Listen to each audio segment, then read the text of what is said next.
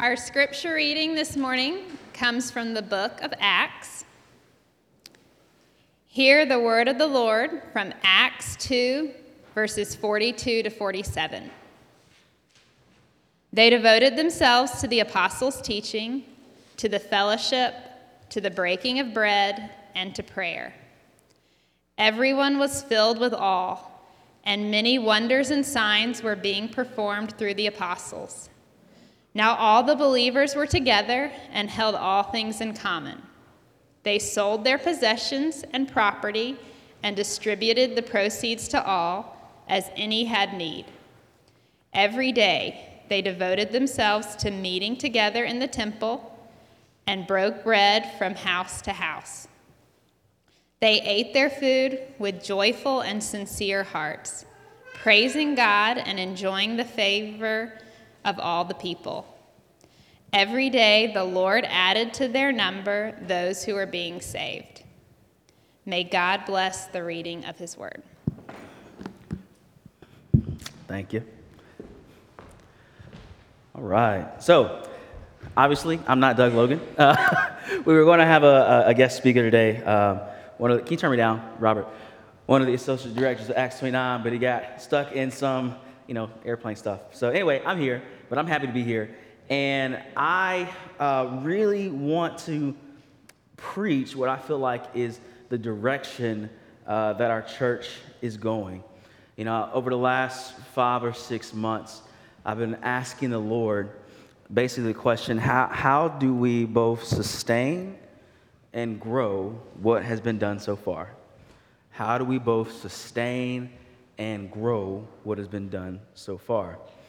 And what I've known, uh, what I've noticed is a lot of times you can look back to get some ideas on how to go forward. Okay? And so uh, there was one time I was in uh, my, uh, one of my professor's offices when I was in college, and I picked up this book. And the book was called Apostolic Fathers. And I was like, that sounds interesting. And when I picked the book up, he looked at me, he said, This book will change your life. And I was like, Oh, goodness. What is in this book? And what, it, what the Apostolic Fathers are, it's a collection of writings from the disciples of the apostles. It's a collection of writings from the disciples of the apostles. It's the earliest Christian writings that we have outside of the scriptures themselves. And that kind of set me on this journey uh, to dig deep into church history. And I found that a lot of the questions that I ask about church, that I ask about evangelism, that I ask about justice, that I ask about all these things, that there are good examples that we can look in the past and find. And so I have been gleaning for years from the early church. And, and one of the things that I, I discovered about the early church is they had a high regard for Scripture, they love the Scripture. They, they valued the person and work of the Holy Spirit, and they were rich in works of charity and justice. Those are things that I want. I, I want us to value the text of scriptures. I want us to be attentive to the leading of the Spirit, and I want us to be rich in works of charity and justice. Before I dig in, I'm gonna ask the Lord for help. Lord Jesus Christ, I ask that you would show your power today, that you would speak through me, that you would open up our ears to hear what the Spirit is saying to the church, that we would not only understand your word, but that you would give us the boldness and the resolve to obey. In Jesus' name, amen. Amen. So, what, what I'm kind of describing, now, y'all know I'm a, I'm a nerd. If you don't know, there it is. Uh, what I'm describing is I want to call this the patristic vision. And patristic is a fancy word, it just means fathers. So, church fathers. The patristic vision. And there's three things that I've noticed, and three things that I want us as a church to walk in. The first one is spiritual formation, the second one is common prayer. The third one is justice through institution. I'm going to explain all that, I'm going to say it again.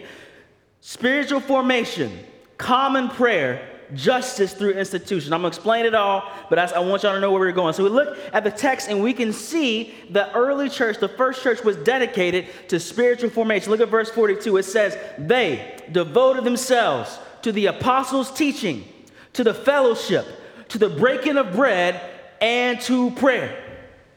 So, spiritual formation is the, the process of becoming more Christ like.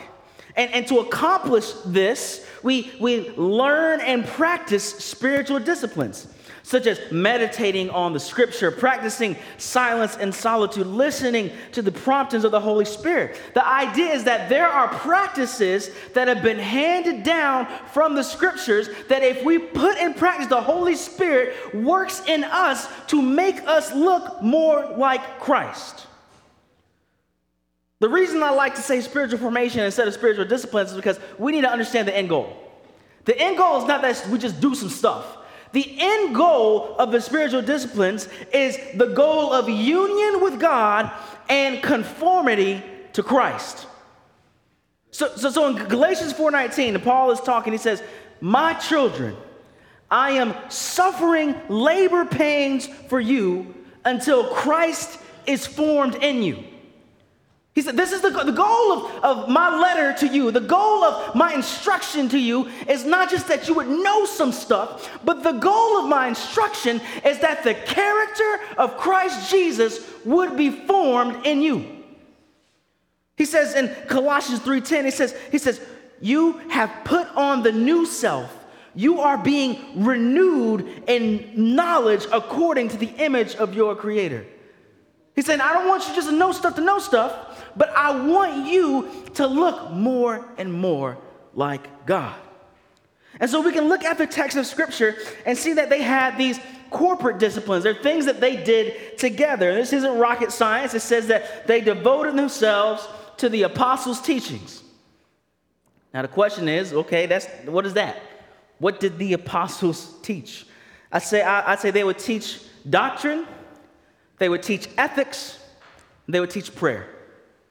Doctrine, ethics, prayer. So the doctrine is really the, the Jesus's explanation of how the Old Testament scriptures are pointing to him as the risen Lord of all creation, and that all uh, people everywhere are called to respond and, and repent. So what's interesting is, is the, this, this thing we recite every week, the, the Apostles' Creed, it really is this summation of the Apostles' teaching. He's like, look, you can look at all the Old Testament, and sometimes it's really confusing, but if you look at it through the interpretive grid of what the Apostles' Creed is, you can understand the Apostles' teaching. For example, yesterday we had men's breakfast and we were in Psalm 8. And in Psalm 8, it's talking about how, how God has created man to reflect his image, to have his authority, and that, that all things would be submitted to his feet. Like, well, what does that have to do with Jesus Christ? When Hebrews, the author of Hebrews, quotes Psalm 8 and says, Listen, man has failed to do that, but there is this one named Jesus who has come, who has perfectly reflected the, the, the mission of what man should do, and that presently, as he sits at the right hand of the Father, everything is being subjected to his feet.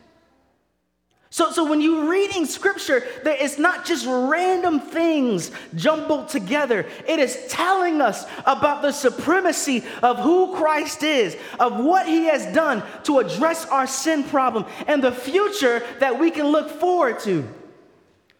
They didn't only teach this doctrine, they taught ethics. Now, listen, if you, if you go back to the Sermon on the Mount, and if you pay attention, it's Jesus' commentary on the Ten Commandments, right? Like, you have heard it say, You shall not murder. But I say to you, if you have hate in your heart towards your brother, you have murdered him in your heart. So, Christian uh, teaching, apostolic teaching is about the doctrine of who Christ is, and it's about the ethics, the, the, the, the outworking of, of how we live uh, before God and in front of others. And then you also have this, this prayer that Christ modeled a lifestyle of prayer and gave us this mission of prayer. Now, we're going to come back to that in the sermon. You see, this other corporate discipline of breaking bread. And the book of Acts, breaking bread is code word for communion. Not, they're not just talking about we eating. Because it, it goes back to what Jesus said when, when he lifted the bread up and he broke it. That's, that's code word for communion. See, see, Jesus gave us these two corporate practices as a church, just communion and baptism, and they point to and recapitulate his sacrificial death and resurrection that Christ is offering himself to us. through the sacraments and ordinances. And all you're like, well, this seems simple, but, but beloved, this is what has been handed down to us. That in corporate worship, that, that, that these simple things that we do, this singing, this praying, this teaching, that Christ uses those regular things to make us more like Him. That's why it's important. And then that, that these corporate disciplines, that we will have individual disciplines as well. In reality, the individual disciplines are doing the corporate disciplines by yourself, right? That's, I mean, that's what it is, right? So we, we pray in the church and you're supposed to pray by yourself, right? Like, like, like one of the things that has been uh, uh, an unsuspected benefit of our prayer time in the church is that I've noticed that my kids have language for prayer. One time he said, uh, my son said, Can we pray together? I said, Sure. And I just started praying. He said, No, do the Lord have mercies. and I said, Oh, okay. he, like he's, but it's interesting. He's, he's developing language for prayer in private that we have sculpted together in the church. That, the, that, that when we're studying scripture, that what, what I want you to know is that when we preach the scripture, what we're doing is I'm not trying to impose my meaning on the text. I want the meaning of the text to arise from the text itself so that I can understand what God is saying. And the idea is that you would learn how to do that yourself. That when you're reading scripture, you would say, Man, what, Lord, what did you mean when this was written? Beloved, that we confess our sins together, but we also confess our sins to the Lord. And one of the practices that we do whenever we confess sin, we have this assurance that Christ forgives us. I hope that when you confess your sins by yourself, that you are reminded that Christ forgives you. And that we would have these, this, this little thing called family devotion. Now, I know some of us parents, you're like, disciple your kids, and you're like, how? How do I do that? Listen, y'all know how I like to make stuff simple. If you, if you would just one time a day do this read, sing, pray. We read some scripture, we sing a song, and we pray. And you're like, is that enough? No, God has given us these simple means, these simple methods that, in the hands of the Spirit of the living God, transforms us as people. So a lot of times when, when I talk about spiritual disciplines, people are like, well, I, you know, I'm supposed to do this, that, and the other, but they don't understand the end goal. The end goal is that you look like Christ. Listen, there's this part in the book of Acts where, where the, the apostles are preaching and, and the Pharisees are looking at them and they said, Listen, we know these men are uneducated. That's a real nice way of saying they, we know they're not that smart. But we can tell they've been with Jesus. All right, so, so that's, that's the goal that, that we would use these disciplines so that our character is transformed, so that no matter what other things people could say about us, they're like, you might be this, that, or another, but I can tell something that you have been with Jesus. All right, spiritual formation. The goal of the apostles' teaching, the fellowship, the breaking of, the of, of bread, prayer is union and conformity to Christ Jesus. Now we'll go down and look at verse 46. We're going to talk about this idea of common prayer. In verse 46, it says, Every day they devoted themselves to meeting together in the temple and broke bread from house to house. They ate their food with joyful and sincere hearts. Now, what I want you to catch real quick now, the apostles taught that this, the sacrifice of Christ was sufficient. So, why are they going to the temple every day? What, what's going on? Why are they, why are they going to the temple every day? The, the question would be like, what, what does this prayer time look like? What did it look like in the early church? See, the apostles incorporated the Jewish practice of fixed hour prayer because they were Jews, yes? What it means is there's this Jewish practice of daily prayer in the Old Testament. And the Jewish people, they began to follow uh, these scripture readings, psalms, and hymns at fixed hours of the day. So if you remember the book of Daniel, y'all remember why he got thrown into the lion's den. The reason he got thrown into the lion's den is because the scripture says that he prayed three times a day. And they said, hey, hey, you can't pray anymore. You must pray to, to this, this idol. And he says, no, I have this commitment. I have this appointment with God three times a day, and I need to make sure that I keep it. And his appointment with God was important enough that he risked his life to keep it. And so that, that is the culture in which Jesus and the apostles were growing up in. And you're like, well, what did they do? Again, this is going to sound so overly simple. What, what, when they pray, what do they do? Did they have like this amazing Holy Ghost time? Maybe sometimes, but really, they, they, repi- they repeated the Shema. The Shema is, Hear Israel, the Lord our God is one. You shall love the Lord your God with all your heart, soul, mind, and strength. They sang psalms, they, they, they recited scripture, and they re- recited the commandments. They had these simple practices ingrained in their day to day. Now, why? Why? So that they could have this consistent reminder of who God is. And you're like, well, how do you know? How do you know the apostles did this? Look, in Acts 3 1, it says, Peter and John were going up to the temple for the time of prayer at 3 in the afternoon. That's the apostles. What's interesting is they were so committed that I'm committed to this time of daily prayer that I have this rhythm of going to the place of prayer. And what's interesting, you might have looked at that and they said, well, they go every day and they go pray every day. But what's interesting, in that time of obedience, God healed somebody in Acts 3. That as they were going about their business praying, that they saw this man who was sick and they prayed for him. Like, uh, how about this? In Acts 10 9, this is Peter. It says, the next day, as they were traveling and near in the city, Peter went up to pray on the roof about noon. Why? Because he had a practice of praying throughout the day, where it wasn't random, it was strategic and systematic. And when he was in this practice of praying, he had this revelation from God that, that the mission is not just to the Jewish people, it's to the Gentiles.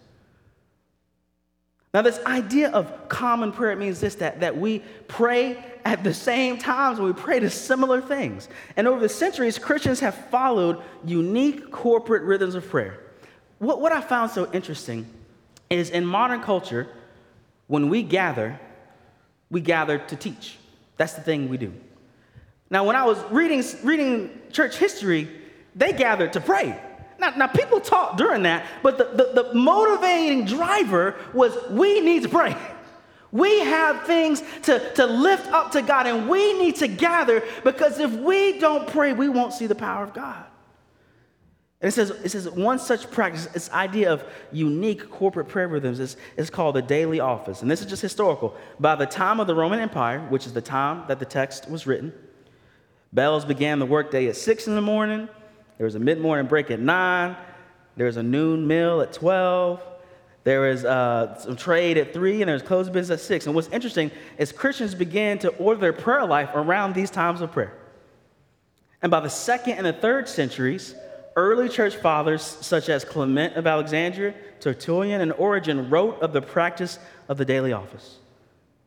They, they, they, the prayers were prayed both individually and in group settings, as in monasteries. Now, here, this just kind of goes some history.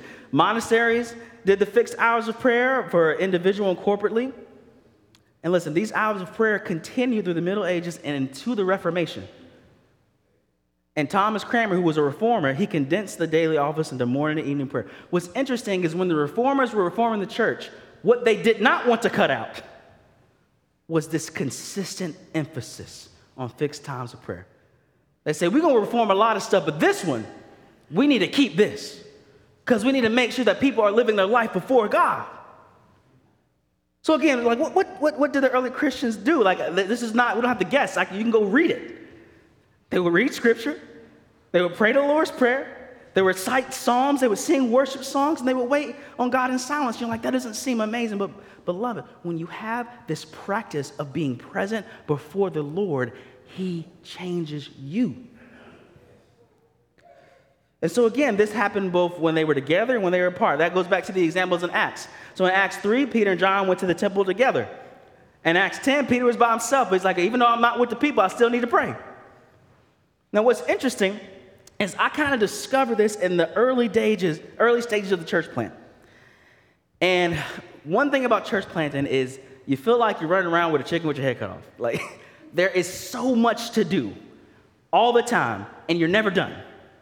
Like you, when I go home, you just decide to be done because there's more stuff to do. And one of the interesting things is I learned about the importance of slowing down multiple times a day to be present with the Lord. So I've been doing this for about three or four years. And, and what's interesting is, I did it for a couple months, I didn't say anything. And my wife said, Well, what are you doing? Something's different about you. And I thought, man, this intentionality of being present with the Lord is having effects on me. And to be honest, I wanted to make sure I practiced it before I brought it to the church. That's why I've been practicing it for three or four years, that I am present to the Lord consistently. Listen, listen, if you have these regular times of prayer with the Lord, it's a lot easier to pray without ceasing. Yeah? It's a lot easier, it's, it's a lot easier for your mind and your heart to be drawn towards Him. What, what's so interesting is when I think about the gospel, one of the metaphors for the gospel is marriage, right? That Christ, He's the, the, the husband and the church is the wife. And what I think, uh, you think about marriage union, there's really two components, right? There's the legal paper component, like, see, proof, we're married, right? And then there's the, like, we hang out, I know you. And, and what, I, what I seem to, to see in Christian world is that we are sufficient with the paper, but we don't actually want to grow in friendship. I'm married with him. See, he did the thing on the cross. I'm, yeah, we together. Remember, he did the thing. But I'm saying that's one aspect of union.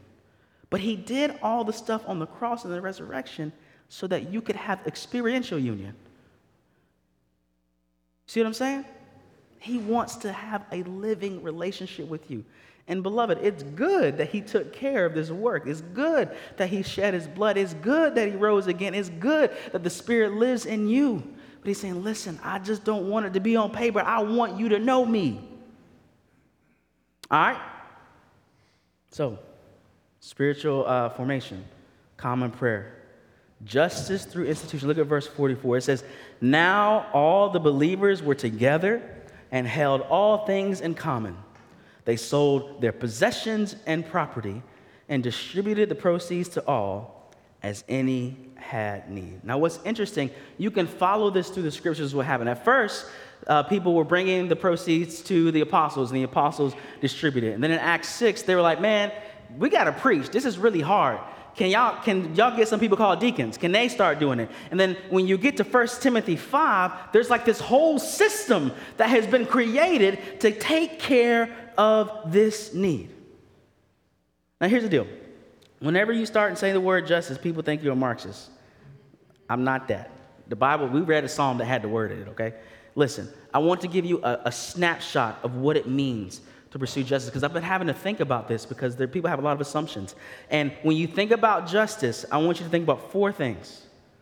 I want you to think about service, vocation, advocacy, and institution. I know this is a heady sermon, but I want you to understand what we're doing. When you think about justice, you see Jesus was concerned with serving those around him, yeah? He, he made sure that those around him were served. That's the easiest one to understand. Who is my neighbor? The one that's right around you, would you serve them? And if you don't serve them according to God, that, that is you committing injustice. Then you have this idea of vocation. This idea of vocation is that every single one of you has specific roles and responsibilities that are specific to you. So, so my, what are my vocations? What are my callings before the Lord? Well, I'm, I'm a husband, I'm a father, I'm a pastor. This is, not, this is not rocket science. But here's the deal when there is injustice, there is a vocation that is abused or a vocation that is abdicated, right?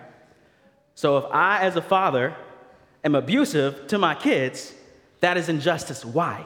Because I abused my vocation. If I, as a father, am absent, that is injustice because I have abdicated my vocation. And when you look around and you see what, what is breaking down, all right, we can even get it more complicated. So, so, so when, if I am a banker and I'm supposed to do my job, but I'm swindling people into getting loans that they don't need, I am abusing my vocation. There's a way I could do the job that would be honorable to God, but there's a way I could do the job that would hurt people. And listen, listen, justice thrives when people fulfill their roles and responsibilities. Injustice is the abdication or the abuse of people's roles and responsibilities. So listen, everybody likes to be all justicey on Twitter and Facebook, but listen, the first step is this: Are you fulfilling your specific roles and responsibilities? Because that is what God has set up to care for the people immediately around you. All right, so, so we expand a little bit. What is, what is this advocacy thing?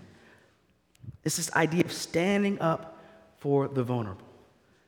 You can look at the prophetic books all the way from Isaiah to Malachi.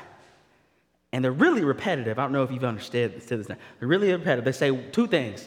Will you worship God and will you stop abusing people? Who, how are they abusing people? They're having exorbitant interests. The poor are being overlooked. And he said, listen, stop that. We see this in the life of Jesus that, that when people are overlooked, say like the woman of the well, people didn't respect her. They're like, why don't you go get your water when it's really hot? Jesus says, no, no, no, I see you.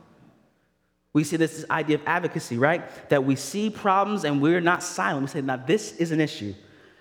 And then the last step, the last step is institution. Now, an institution is an organization, establishment, foundation, or society devoted to the promotion of a particular cause or program. So let, let, me, let me make it real clear. Let me make it real clear.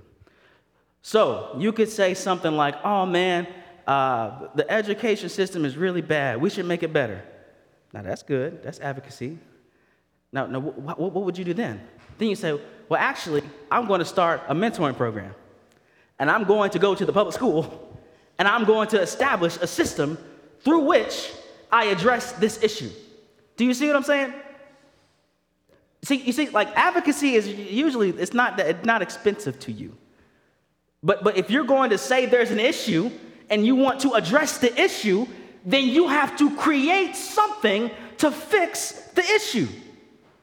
Now listen, the foundational institution in the scripture in Genesis 1 is the family, right?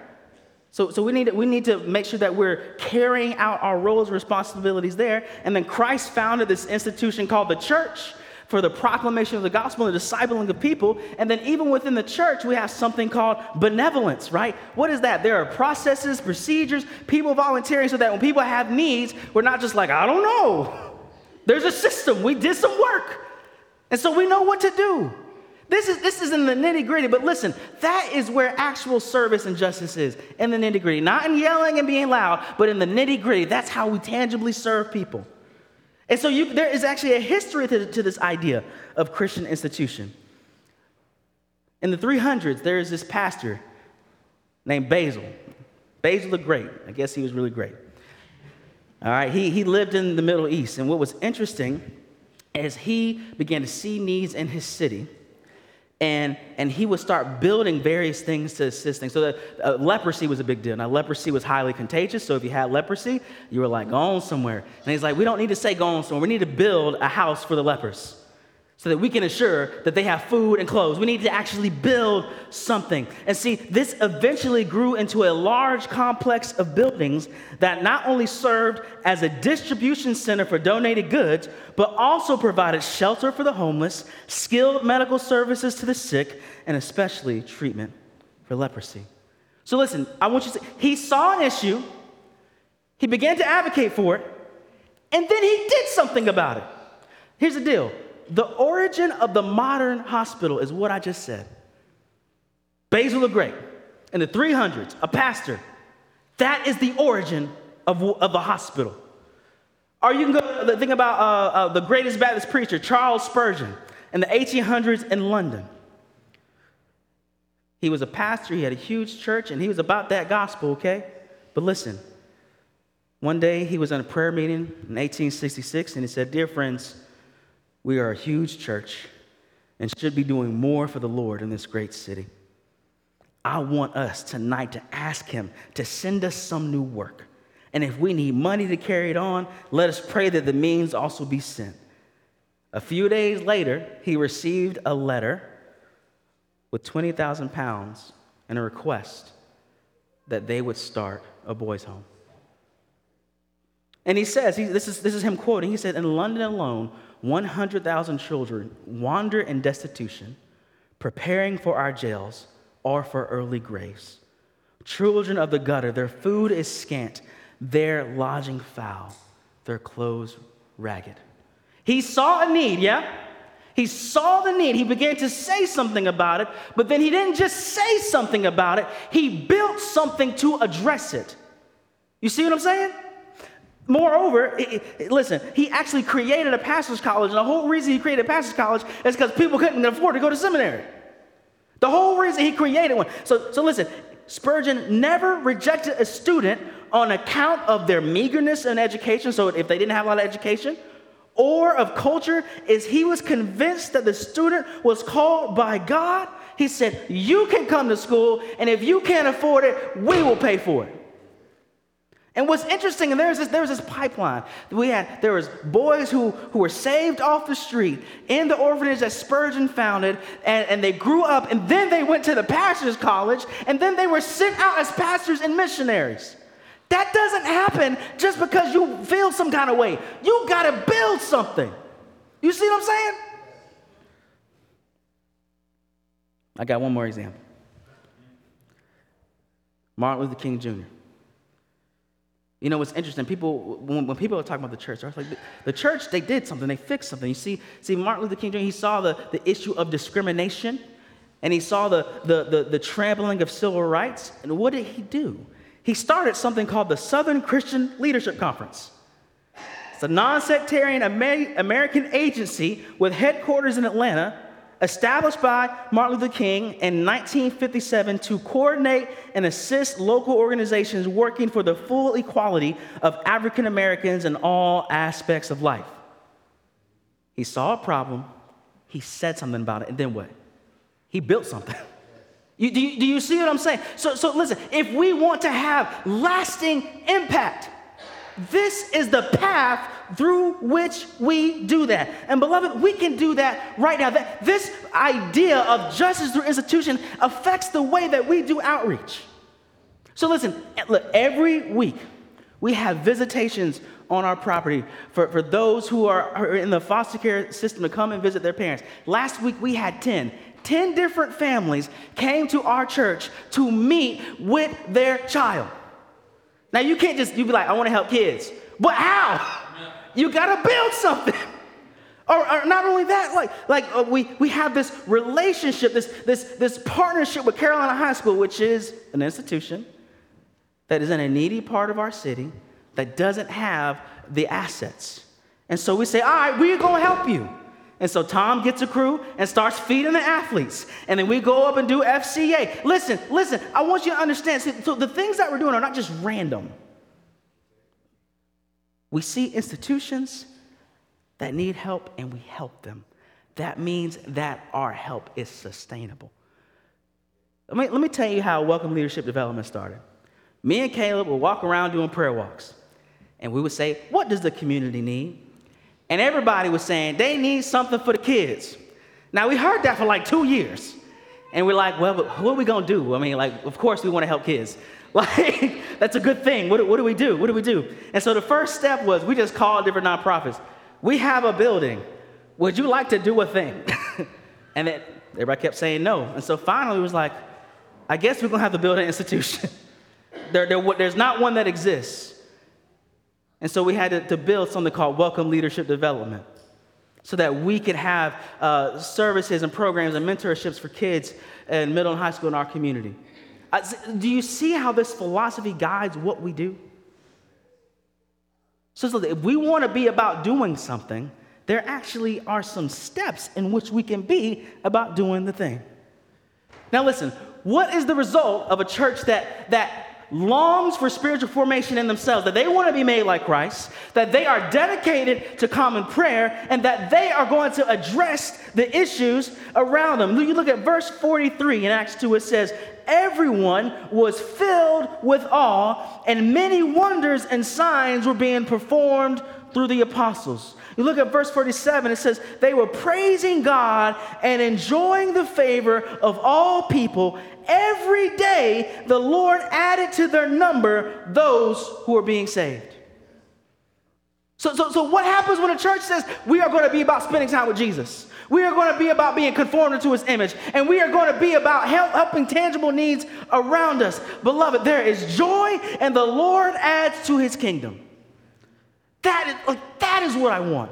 And here's the deal if you are all about the work of service and justice, but you do not have a relationship with Jesus that is thriving, you will get burnt out. You won't be able to do it. But if your heart is inflamed with love for Christ because you have been with Him, then you can keep going. I don't know if y'all know this, but helping people ain't pretty. You don't feel all good in your stomach all the time. I, I done had some people say stuff to me, and I'm like, I'm trying to help you. but the only way that we can respond in a Christ like manner is that we have been with Christ. Yeah? And so, and so that this lifestyle of, of prayer and of action, it is attractive. And not only that, it has transformative power. All right, we're going to review. All right. What's the three things? Spiritual formation. I need to make sure that I am pursuing Christ through the spiritual discipline so that He is making me look like Him.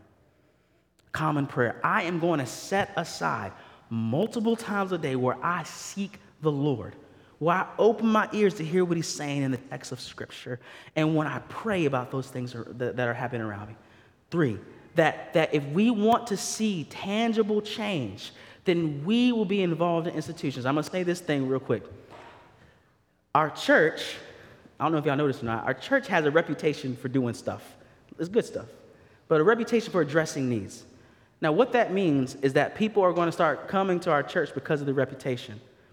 But if you don't actually participate in the institutions that we are building and assisting, then you, you, you are just like, like riding on the, on the favor of the, and the work of other people. But if you want to get involved, I'm telling you, there's very tangible way. So if, listen, you're like, man, I really, I, you know, I, I really want to help ch- children. Listen, I want you to get with Christine. We, we need to develop a system to not just host these families. We need to develop a system through which we serve them. If you're like, man, I really, I care about the children. I really want to make sure that, that they don't get involved in gangs, then you need to volunteer and welcome leadership development. What I'm saying is, if you want to be a part of the change, listen, there, there was a time when, when the, the only institution was I just walked around the neighborhood and said hello to people. And that's really hard to get you involved in. But now we have some stuff where I can say, listen, you get plugged in there and let's handle the thing.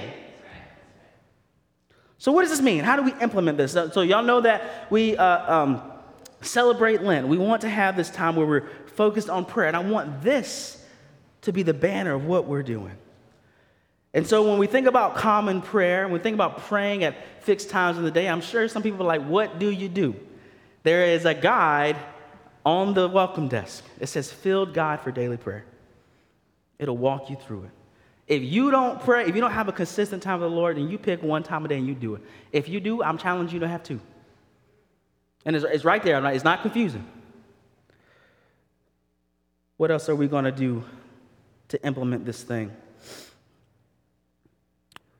We're going to have a Sunday evening prayer, 4 p.m., starting in Lent. I say, we, we, we're going to gather to what? To pray. Because we want to see God at work.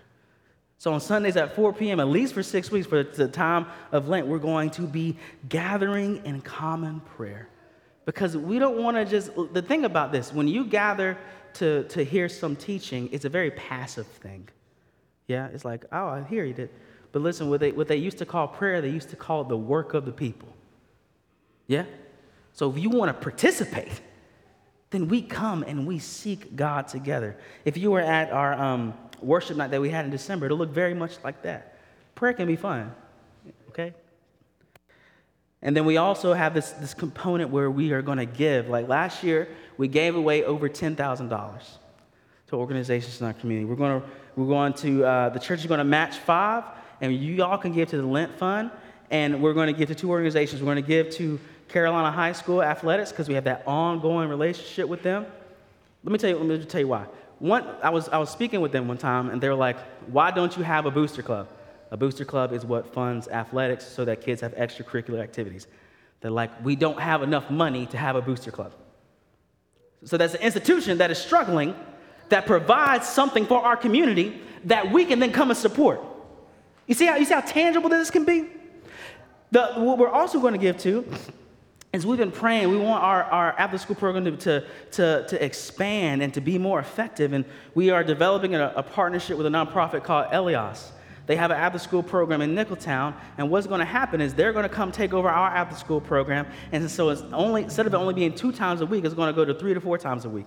We're going to have open gym every week. Well, we got to raise some money for that to happen because we're going to hire somebody to work that, that position so that we can offer more robust help for those of our students in our community. That's, that's what we're going to be raising money for. And in the long term, what I hope that you gain from this is that you would understand the importance of consistently being present to the Lord. A lot of times when I ask people, Do you pray? they say throughout the day. What they're saying is no, but I want to say something spiritual. okay? That's what they say. But I'm telling you, there's tangible ways you can be present to the Lord. Let me just tell you one little story and I'll be done. You can ask the question how does, how does this idea of justice through institution relate to evangelism? So let me explain this. So there are students that come to our out of school program that y'all, they don't know Jesus and their families don't go to church, a lot of them, all right? And um, we were, it's very easy to do stuff with, with the boys because it's a basketball goal. You like, just go play basketball. But there's like, there's like a cu- couple girls go there and they were just sitting. they just sit there. And so one day um, I was like, what do y'all want to do? you know, like, and then we talked about like, well, can we get nail polish and all that? And Olivia got some of that. Anyway, we were talking about that. And at some point I was like, hey man, do you know what the gospel is? And they just looked at me. And so I explained the gospel to them. It was interesting. There was, a, there was this sober moment where dudes are yelling playing basketball, but they are locked in on the message of the gospel. And I said, Do you want a relationship with Jesus? And every single one of them said yes. And every single one of them prayed to receive Christ. So, so how, does the, how does the institution relate to evangelism? I would not know them if it weren't for the institution. I would not have had the opportunity if it weren't for the thing that we built. That is why it is vital that you are present at the things that we build.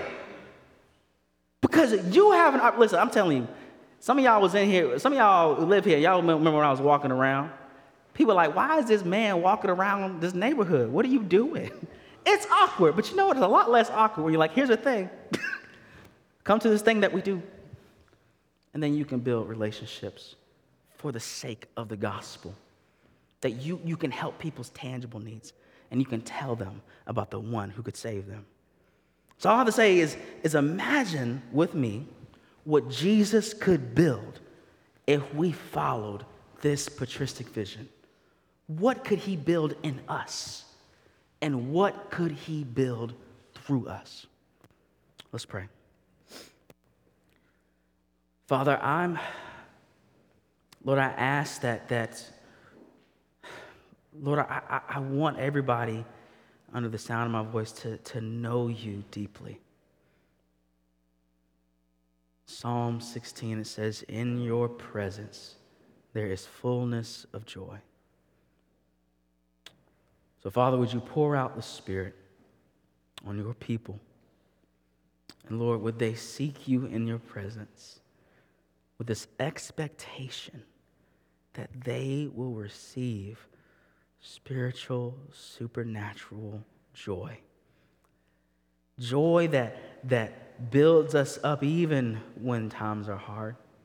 Joy that builds us up even if we are rejected. Joy that is, that is indestructible and full of glory, as Peter says.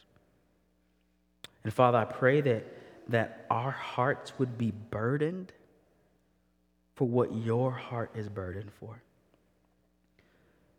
Lord God, you didn't save us and just take us out to heaven. You left us here so that we could be your hands and your feet.